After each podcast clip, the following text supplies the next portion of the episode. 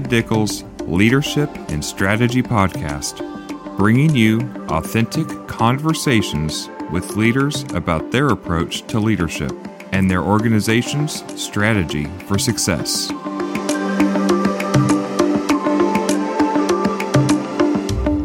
Hello, and welcome to the Leadership and Strategy Podcast. This is your host, Tad Dickel, and I'm here today with our guest, Bob Jones. I'll be honest, this is one of the episodes I've really been looking forward to uh, interviewing you, and so I'm I'm excited to be here with you today. Thank you, Bob. Yeah, you may want to raise your expectations just a little bit, Tad, but thank you. Appreciate it. So, Bob, we were just talking that coming up in May, it will be his fifth year being retired as chairman and CEO of Old National Bank. Maybe you could start uh, just sharing your background with our listeners, those who aren't familiar with you. So I'm a lifelong banker. I started with a, a, bank out of Cleveland called Society Bank in 1979 as a management associate. And my first real job was to clean basements and branches. So for three months, I cleaned out basements and grew up from there. Eventually, uh, we merged with another bank called KeyCorp out of Albany.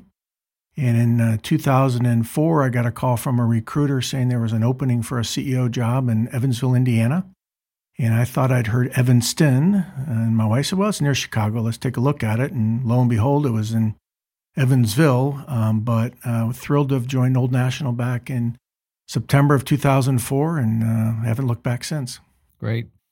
How would you describe then your approach to leadership? I know in some previous conversations you talked about you related it to coaching, mm-hmm. uh, but how would you characterize your your leadership approach? Yeah, you know, I'm a, a football junkie, and you know, I, I, I, when I was young, I read a book called Instant Replay by Jerry Kramer multiple times, and he played for the Green Bay Packers and the infamous Vince Lombardi. And Lombardi had a great saying, "You win with people," and it's just really been my philosophy for my whole career. Is I'm not the sharpest blade in the drawer, and I knew I needed to surround myself with great people.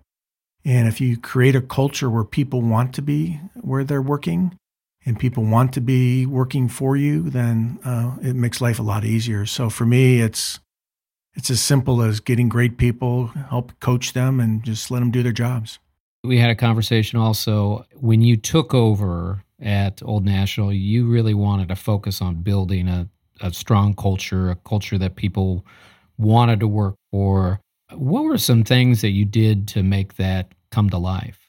Um, began with communication, to be honest with you, Tad. Um, I'm a big believer that communication, both internal and external, you have to set expectations and create a culture. And so one of the first things I did is, and I went, went out and hired some really great communicators. Um, Kathy Schoettlin, who you, well, she's a modern day person. Of course, you know her. I hired Kathy from the Red Cross, and she became our external communicator. And more importantly, she became our heart and soul because if you think of what Kathy is, I mean, she bleeds people and uh, does a great job. And then we hired Patty Avery, who was working for a local TV station. And what we did is we, we set out a vision, which is we're going to create a culture of inclusiveness for our people.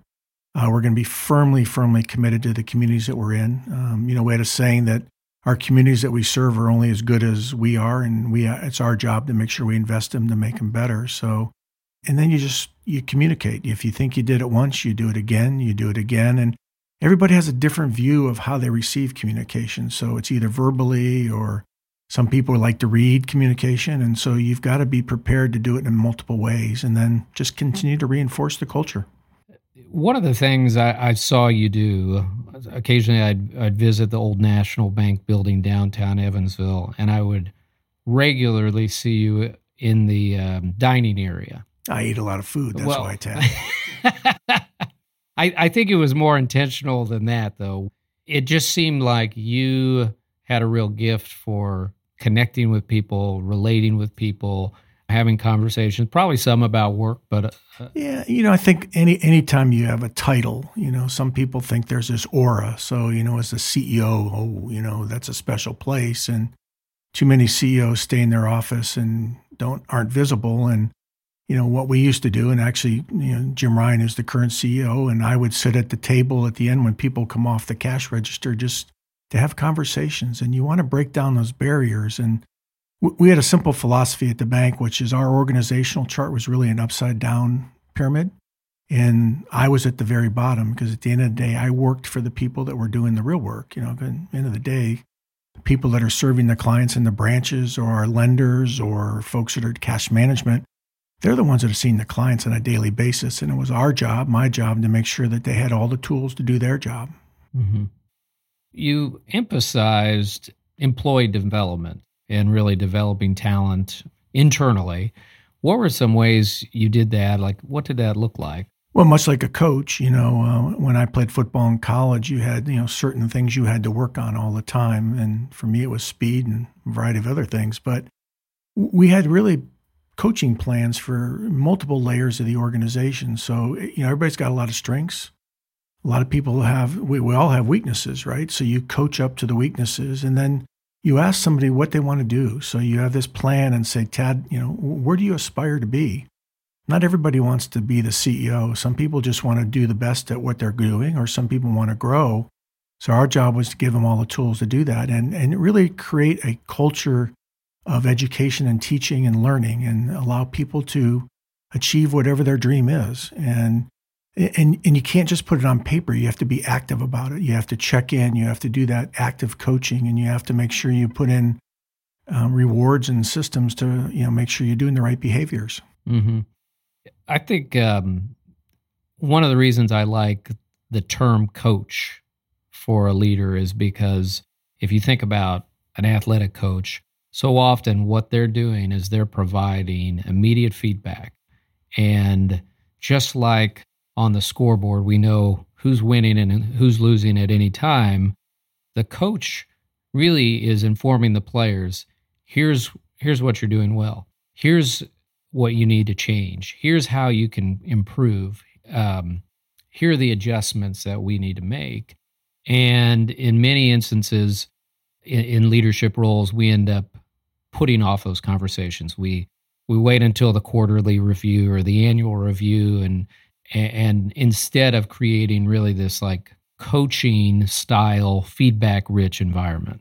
Yeah, you know, it's hard, right? Sometimes when you have to tell somebody that they have opportunities to change, that's a tough conversation. But how unfair it is if you wait to that annual review and say, "Oh, Tad, by the way, 17 months ago you did this and it was wrong," and um, that's just not fair. And a, a good leader is somebody that is constantly helping their employees be the best they can be. And a lot of it's observational. You see something and, you know, you say, hey, you might have thought about doing this a little bit differently or, you know, in, in an environment where people uh, apologize saying, well, I just want to do this and I'm sorry, but no need to say you're sorry. So, um, uh, you just got to coach people. And, uh, you know, I think, again, that's what a great leader does.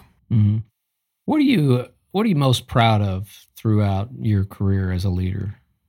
You know, that's a great question. Um, I'm proud of what the company is today without me. Um, you know, the, the, the single most important job of any CEO is to create a succession. And I'm proud of Jim Ryan and what he's done. Um, you know, and I joke with Jim, I've been in the building, I think, five times since I retired five years ago. And a, a good CEO doesn't own the seat, they rent the seat, and it's their job to find the next tenant. And I'm extraordinarily proud of what Jim and his team are doing. And to me, that's the greatest legacy I have is the guy that's there and he's smarter than I am. He's got a bigger heart than I do, and he's doing a great job. That is an area that that it seems like most many companies, maybe even most companies, don't do enough of is succession planning and and having those tough conversations about where do you see yourself, who in the company might be in a position to move into my role down the road. What what did that look like at Old National as you were thinking about transitioning to retirement? Yeah, well, fortunately, our board was uh, very engaged. We would do succession planning not just at my level, but two levels below with our board. And you know, people move. You know, certain people that we thought were going to be potential successors, whether it was to me or somebody else on the leadership team, you know, over a period of time, they didn't respond as well as we'd hoped to some coaching, or they decided they didn't want it. Not everybody wants to sit in those chairs. So our board was extremely engaged in that process. We would do annual, very deep dives, but quarterly conversations. And as they got closer and closer to my impending decision, those became very active conversations. And you think about a lot of companies that, uh, particularly at the most senior level, they tend to have to go outside to hire that CEO. And again, back to what I'm proud of is that, you know, we had candidates that were internal that understood the culture, but yet could take the company to the next level. And I think that's a real testament to our board. Mm-hmm. Jim Collins' book, Good to Great, talks about often in those good to great companies that they studied that one of the common denominators was a an internal person who moved mm-hmm. in the CEO role.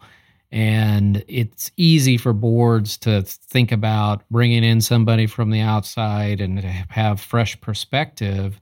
But there is a lot of value, I think, finding the right person internally and then developing them over time so that by the time they are ready, they it can really be a very seamless transition and take the you know they can be ready to take the organization to the next level without much of a learning mm-hmm. curve. Right, and, and, but the key to that is that the person that leaves, in this case me, has to be willing to allow that person to do their own thing. And that's really important because what you don't want is that person that's the new CEO looking over their shoulder, wondering, oh, you know, is this going to irritate him or do that? And you know, fortunately, Jim and I had a great relationship. In fact, when uh, when I was getting ready to leave, I gave him a pair of doll shoes, and I said, "This is the size of the shoe you have to fill. It's really your show." Um, but it's important, you know. And I think again, you know, I, I think about Old National, and you know, we had a great culture. But the other thing I'm very proud of is that we had strong ethics and strong values, and having somebody that grew up in that, for lack of a better word, helps maintain that same focus. Mm-hmm your humility always amazes me when you when you say you, you gave Jim uh, doll shoes uh, to describe the shoes that he had to fill. But it's true. I mean, the reality he, he's a hell of a lot smarter than I ever thought I would be, and you don't you can't live up to other people's expectations. You have to be your own, and mm-hmm. that's really important. Yeah, and I th- I think it's a great perspective too. If we think about what we can do to advance you know, either our organization, our community, our society, if the people that follow us are better than us, that and really being committed to making sure that the people that follow us are better. Yeah. That's what it's all about, mm-hmm. right? You know, and again, that's that's what leadership's all about. You mm-hmm. know, it's great football teams are made that way and you know, you think about, you know, you know, Lou Gehrig replacing Wally Pipp at first base. You know, Wally Pipp was a great first baseman, but guess what? Lou Gehrig was a hell of a lot better. So mm-hmm. that's important. I've I've had some some discussions. So it, uh, for our listeners, I I have some responsibilities teaching in the Masters of Science and Leadership program at at University of Evansville, and some of the students are uh, student athletes, and I, I always think it's an interesting conversation to talk to them and say, really, what? Let's talk about what's the difference between a good coach and a great coach. And I would argue that often the good coaches have just as good of a understanding of uh, of maybe the the sport or the you know offensive defensive strategy but there's something about the great coaches that differentiates them and really that's that's the leadership piece it's that's not. Mm-hmm. it's what they create it's uh, mm-hmm. uh, you know there's a lot of great technical coaches that understand the x's and o's but getting the execution part by the players and willing having those players willing to do whatever it takes to win mm-hmm.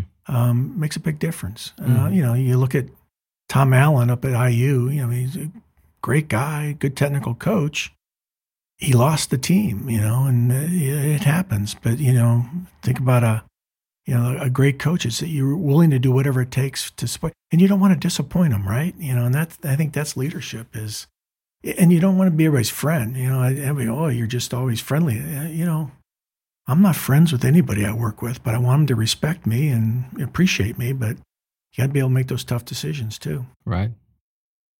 Are there any setbacks that you've experienced in your leadership career that have influenced? Oh, every day.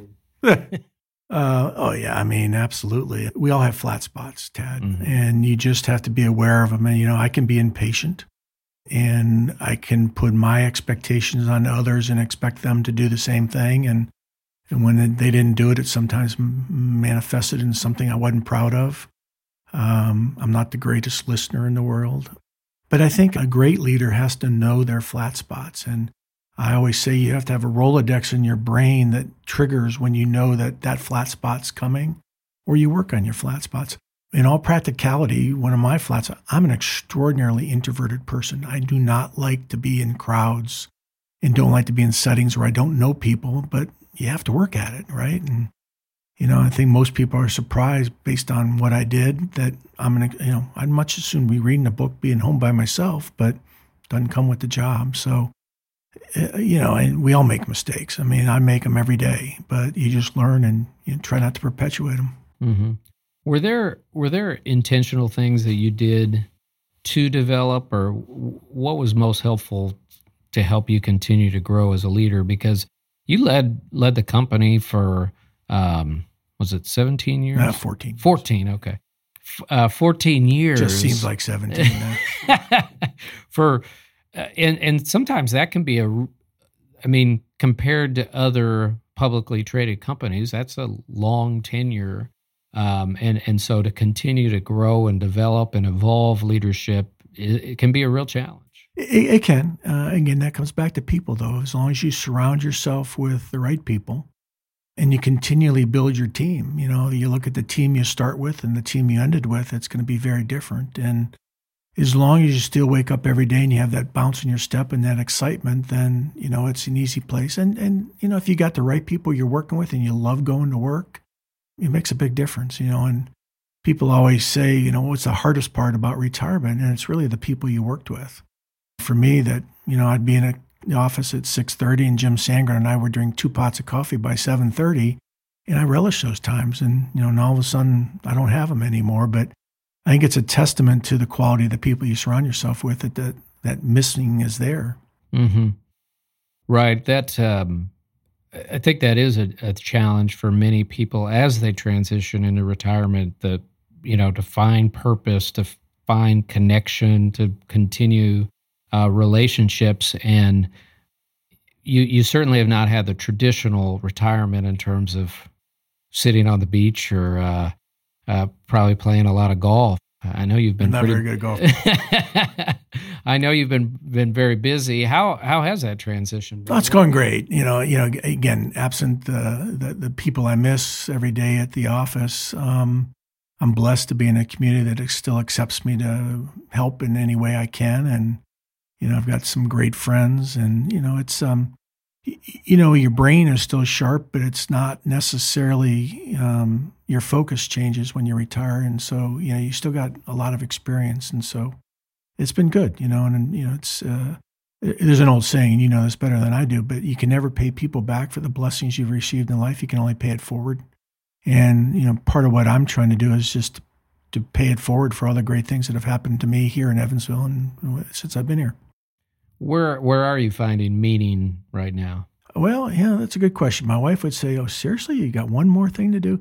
Um, you know, I'm active with the University of Evansville. Uh, mm-hmm. I believe it's a, a, bedrock for this community and very, very important. And you know, great people like you that uh, teach here and do things. So, I've uh, been very active at the University of Evansville. Um, uh, I've been very active. We're, we're trying to form a community development finance organization here in Evansville, and you know, whatever projects come away. I'm still very, very active with behavioral health and mental health mm. uh, in in the city. And then lately, I've uh, been asked by uh, Mayor-elect Stephanie Terry to help her through transition as we get ready to replace a terrific mayor with uh, somebody I think is going to do a great job. Mm-hmm. Tell me about your your involvement here. You you said that you know you described University of Evansville as a bedrock of the community. Um, we're at a time where where people are arguing the value of a, a of a college degree. Where do you find meaning in that work, and what what important role do you think that higher ed plays uh, in our community and, in society? Yeah, well, great question. So the meaning in the work is just walking on campus and seeing the quality of these students. Um, one of the things we started a few years ago at our board meetings is we have what's called a mission moment, and we bring in somebody associated with the university that's not necessarily in the senior leadership team. So whether it be a student or a member of the faculty, um, and their stories are just incredible. And, you know, uh, they either bring tears to your eyes or standing ovations. Uh, last meeting, we had Jim Byers' granddaughter who came and spoke about what this university meant to her grandfather and what it means to her. And that's why you do what you do. It's uh, the, the product we produce are these students. And you spend just walking around campus and you see, or, you know, just lately, Rent. I don't know if you saw the play, but unbelievable. And it was sold out uh, every performance. That's UE at its best. And, you know, we got a basketball team that's now seven and two. But the reality is, it's just those students that make a difference. And, you know, to the people that say that higher education doesn't matter, you, you can learn all the technical skills you want in life. You know, I, I was political science major. I, you know, I couldn't balance a checkbook when I got out of college and ended up being a banker. But what I learned in college were those, you know, non-technical skills, those behavioral skills, those people skills, those ability to interact and ability to to still learn. And you know, those are things you learn on campus. And you know, and, and the professors here at UE do a great job of that, of really building that whole individual rather than just that technical side, because we've all been associated with people that are technically brilliant, couldn't get themselves out of a paper bag if they tried because they don't have those interpersonal or those social skills that matter. And that's that's what you learn in four years at UE. Mm-hmm. Right. I, I, think the value in particular of liberal arts education is is in question, un- unfortunately. But what but when you talk to CEOs and you say, what do young people entering the workforce need? They need all of the things that are being encouraged in a liberal arts education. That's exactly right. The soft skills, critical thinking, um, you know, um, the ability to have a conversation, the empathy, all, all of those uh, areas are are so critical to success. And we have CEOs say we need these things, and then we, you know, sort of do the opposite thing, and we say, well, this this this vehicle to achieve some of these soft skills is not worth it. Yeah. So part of the problem is that liberal arts in today's world, you know, has a different connotation than it was when I went to college. You know, we have liberals and conservatives now. Well, you know, it's not. It's uh, it's really the total being. And you know, I used to have a saying at the work: I can hire anybody and teach them technical skills. I can't hire people that have drive and motivation and personal skills and you know, again, we go back to Kathy Schoettlin. When I hired her, she goes, I don't know anything about banking. I said, I don't really care. I want you to be the heart and soul of this institution. And, you know, she probably still doesn't know much about banking, but you know, she really is the face and the heart and soul of the institution. And she reminds us every day what it's all about. Mm-hmm. Right. No, I, I think you're right about that. Maybe sometimes the word, just the yeah. term or the phrase liberal yeah, arts just, is uh, a turnoff for some we're, people. We're in a weird world now. And, you know, it's just, uh, again, you know, a political science, I, you know, we had to take philosophy and, you know, you learn a whole different side, you know, and, you know, languages and mm-hmm. all the things that a, a, traditional liberal arts school does are so very important. And you still need the technical side. You know, we've got great engineers coming out of UE, but they're getting that other side that makes a whole lot of difference. Mm-hmm. When you were 18 years old, what did you think you might be doing at this stage in your life? well, if I hadn't met my wife, I'd probably be on the Mansfield Reformatory. But uh, um, I was always going to be a lawyer. Um, mm. You know, I grew up watching Perry Mason, and that was my dream.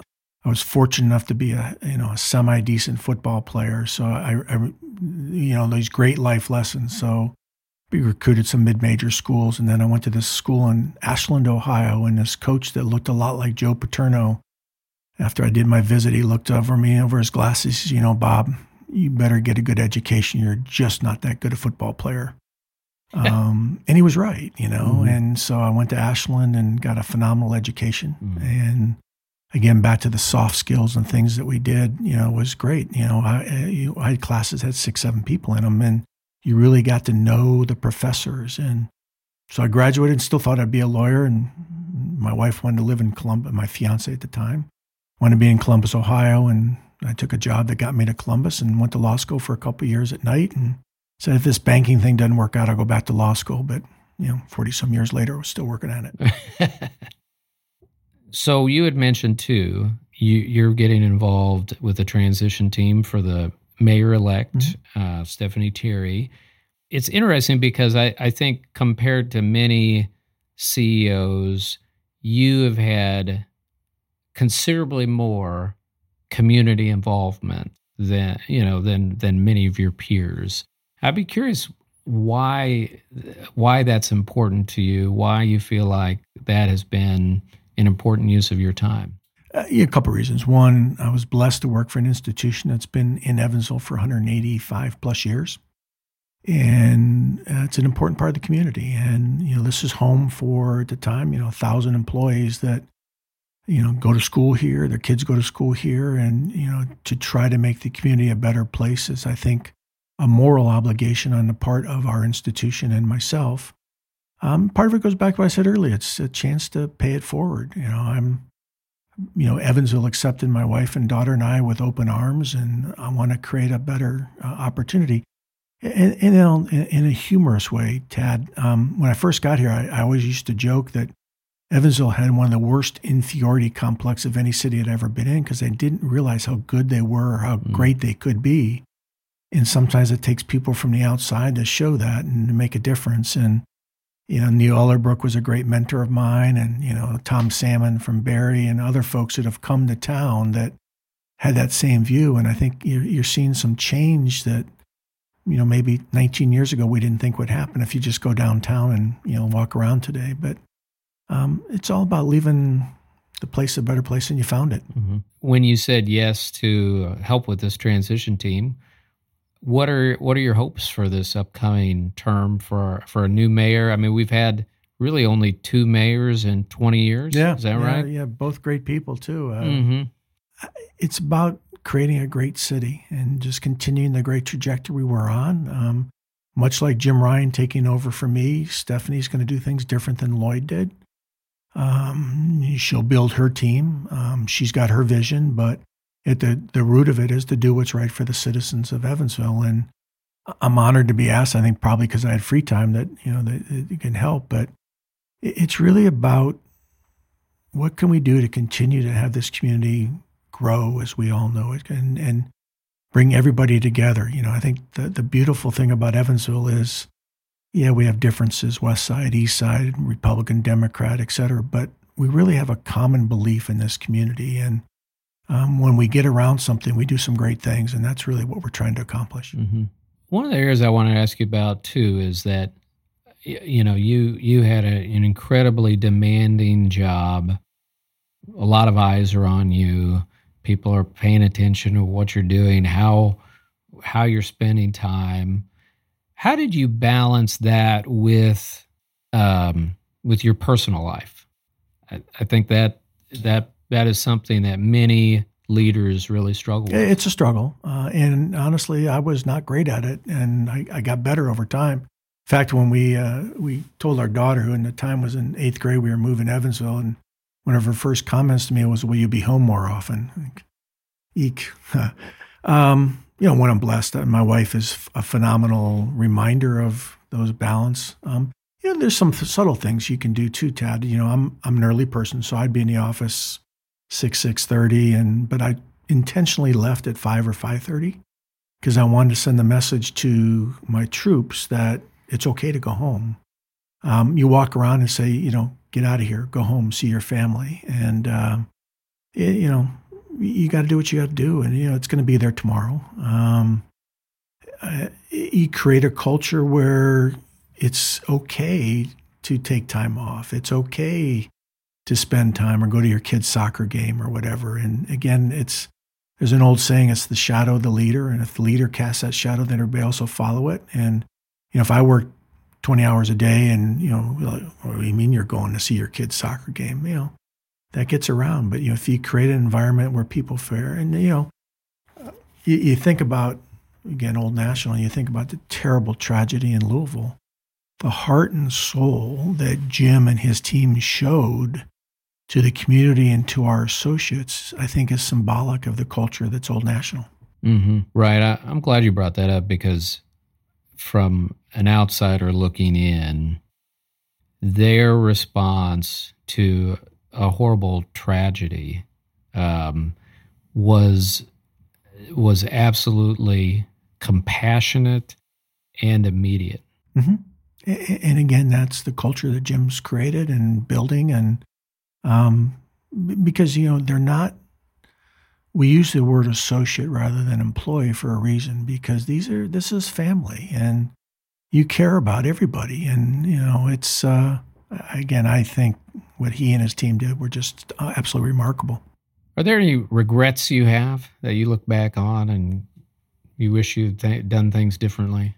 If I had a regret, it's you know it's the point we were just talking about. I I was away from home a lot. Mm-hmm. You know, I, those are hard, but you know, it's just uh, you know some decisions you make maybe they weren't the right decision, but you know, at the end of the day, you can only look forward. You can't look back. And, you know, and that's in part, you know, even as you think about the succession we talked about earlier, it'd be very easy for me to look in the mirror and say, "Oh, Jim, you should do this, you should do that." But you know, I'm looking forward, and I cheer from the sidelines. I'm his biggest fan, and my role now is to be a better husband, a better father, and do as much as I can for our community. But, mm-hmm. You know, what are you excited about right now? What like what gets you excited?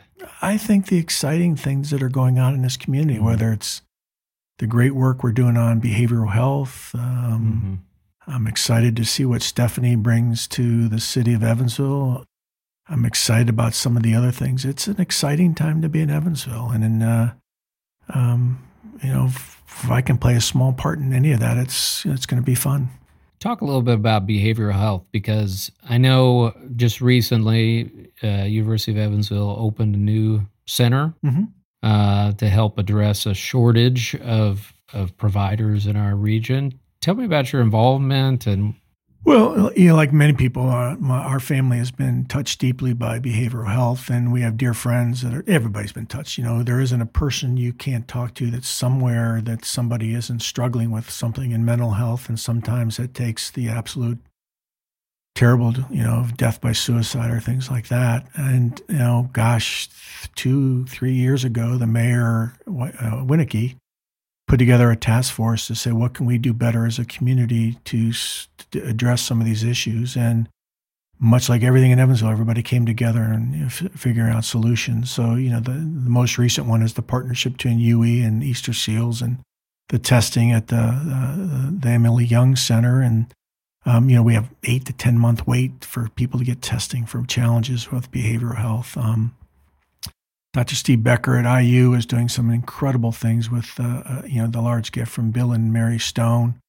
And, you know, we, we believe that at some stage we will be a leader in the ways to treat behavioral health in the Midwest. Mm-hmm. That's a bodacious goal, but again, very, you know, uh, you know, we've been working with the folks at Riley out of Indianapolis, and the president of Riley, Gil Peri, would say he's never been in a community that coalesced better than Evansville has that came together, and there's no egos. You know, we've got the president of USI and UE and Ivy Tech all sitting in the same room saying, "What can we do?" We've got parties, Democrats, Republicans coming together, and it's just, what can we do? We've got both hospitals. You know, we got Deaconess and Ascension in the same room saying, "What can we do?" and that doesn't happen in every community. You know, in mm-hmm. Fort Wayne, they're suing each other, and here we're working together to solve the problem. Right. It is exciting to see an area that's that seriously needs to be addressed in you know in terms of mental health some real steps forward in terms of investment of programs and providers and one of my uh, one of the previous episodes of the uh, for our listeners I interviewed Dr. Jim Schrader from Easter Seals, yeah. uh, child psychologist there, and he talked uh, some about the residency program that they've created and, and some of the things that they're trying to do to meet that need. But I mean, he, he talked about I mean, sometimes to see a psychologist, it might be a year or more wait. You know, so again, back to your example, Jim Schrader and Easter Seals, those residents are going to work at the UE uh, mental health. Eh, so that's the great partnership that is Evansville, and it, it's uh, yeah, but you know, it's it's an epidemic that's national. Um, everybody's trying to figure out a solution, and I think we've got a real opportunity to to shine a light on this community as people that are doing it as well as it can possibly be done. Mm-hmm. Yeah, I, th- I think um, that, that's that's one thing a, a, great leader can do is set that vision, and I think setting that vision to and and it being bold to say we want to be the example Yeah. of how communities can respond to this Yeah. to this epidemic. Until you have a vision, you don't know where you're going. Mhm. And, you know, we can all get in a room and say, we got to do something, but sometimes you have to set wild, bodacious goals to make a Mhm. difference. And you, know, you coalesce around those, and it makes a big difference. Sure. What advice do you have for either aspiring or current leaders? Constant leadership is learning. You know, no one knows everything. Depend on the people around you. Humility is a great trait. Um, I, I, I could do a whole episode on ego and CEOs that read their own press clippings that create issues. Um, you're only as good as the people you're with, and you know, again, I, I, you know, people that believe they are the company and believe that they are the only thing that makes a difference. Mhm. It just it doesn't work, right? Um, Mhm. So humility. You know, I guess the last thing I'd say, Tad, is values and ethics matter. Mhm. Um, in today's environment, when we see Sam Bankman-Fried or, you know, the woman from Theranos, Elizabeth Holmes, and you see the guy from Binance, uh, you know, bad behavior is bad behavior, you know, George Santos. Um, in values and ethics, you know, you, you, you, those are checks. If they get cash, you can't get them back if you violate that sacred thing. And it's just uh, always, always remember to do what's right. hmm I remember seeing this um, videos with Bill George from the Harvard Business School, and it was on authentic leadership. And he he cites a study that the only people less trusted than business CEOs are politicians. Yeah. And to me, it says there is this tremendous opportunity to build trust.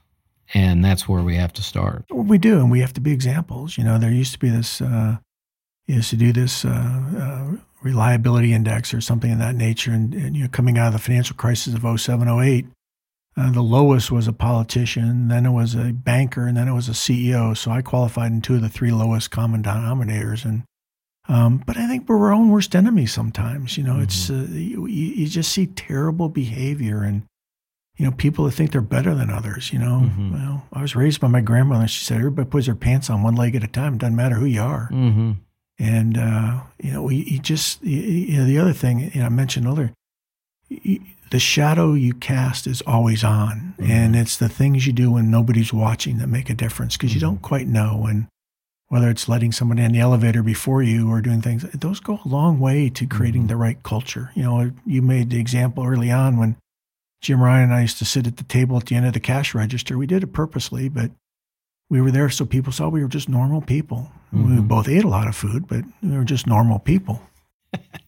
Right. I I always like that saying that if if you think about if you're trying to decide what to do, think about like what headline you would like on you know the front page of the paper if they even have newspapers anymore. But but uh, it's a whole nother podcast. but but thinking about that, like you know, would I be proud of this being publicized to the world? It's exactly right. You know, and it's uh, yeah, particularly in a town the size of Evansville. You know, Mhm. everywhere you you're, you're always on, Right. and uh, you know, you just you know you've got to project the right image. But you know, Mm-hmm. and you have to be authentic about it. You have to be Mhm. genuine. It can't be just, "Well, I'm out. I better be a good guy." When Mhm. you know the reality. So it's- Right.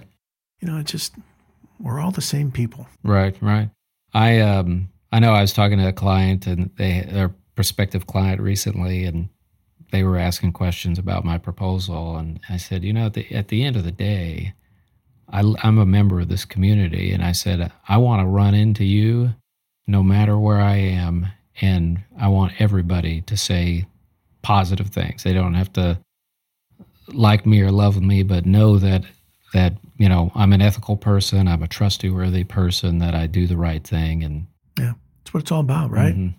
You know, at the end of the day, uh, your internal values are the most important thing you have, and you know, there's nothing worth violating those over. right. Well, I want to thank you for being on the podcast. This Oh. we we'll have to do a part two. That this could go on forever, but Well, uh, we can, yeah, we can talk about CEOs and egos.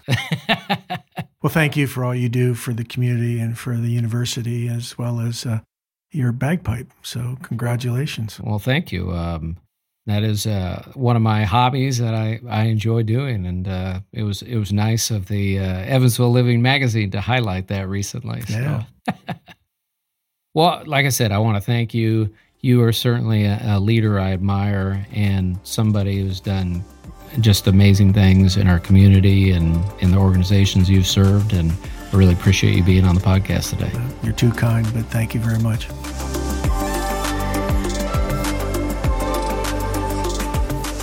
To learn more about Dr. Tad Dickel and the T.A. Dickel Group, please visit tadickel.com. Thank you for joining us.